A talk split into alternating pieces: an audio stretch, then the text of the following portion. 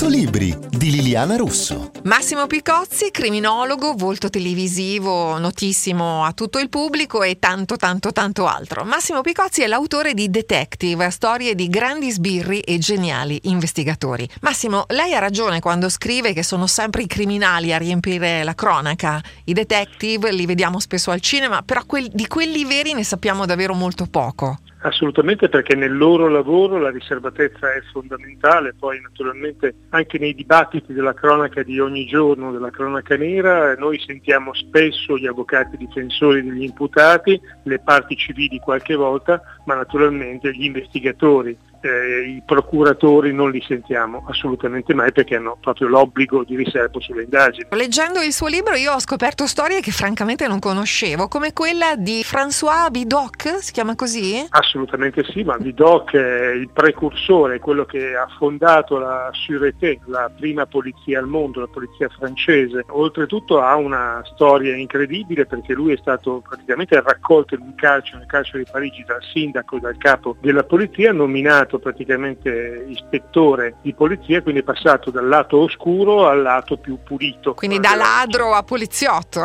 Da ladro a poliziotto poi in realtà è ritornato anche a fare il ladro, cioè ha oscillato esattamente ah, okay. tra il confine. Comunque lui è stato il primo a inaugurare una tecnica assolutamente rivoluzionaria che si chiamava parade, cioè ogni mattina lui prendeva i suoi uomini e li obbligava a fissare il volto di, eh, dei detenuti, dei, dei criminali appena arrestati, in modo che sapessero riconoscerlo in in un periodo, siamo nel Settecento, dove non c'erano gli schedali elettronici, neanche quelli cartacei. Beh, è pazzesco. E poi lui era un maestro del travestimento, anche, usava anche sì. questa tecnica. Sì, sì, sì, maestro del travestimento e poi l'unico che obbligava i suoi uomini a conoscere l'argot. L'argot era il gergo della malavita, per cui per capire, per uh-huh. decifrare uh-huh. le mosse dei criminali dovevi parlare la loro lingua. 12 storie vere, quelle che lei racconta, tra cui anche l'agenzia inglese che smascherava mariti infedeli, ci sono sempre stati stati, insomma.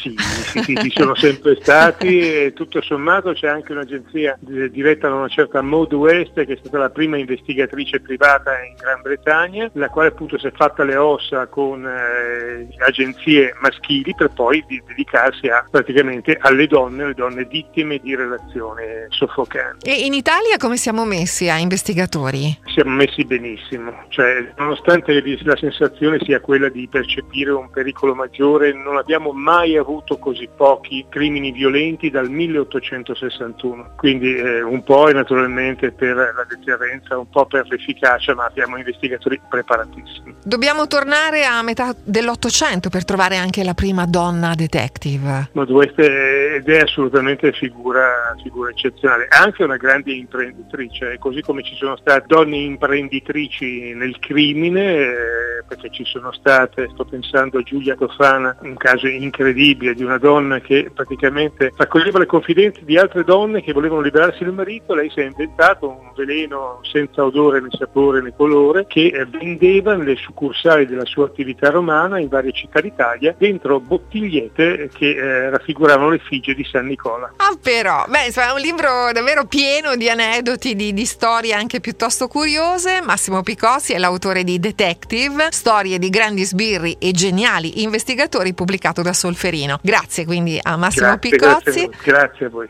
Io sono Liliana Russo e noi ci vediamo in libreria.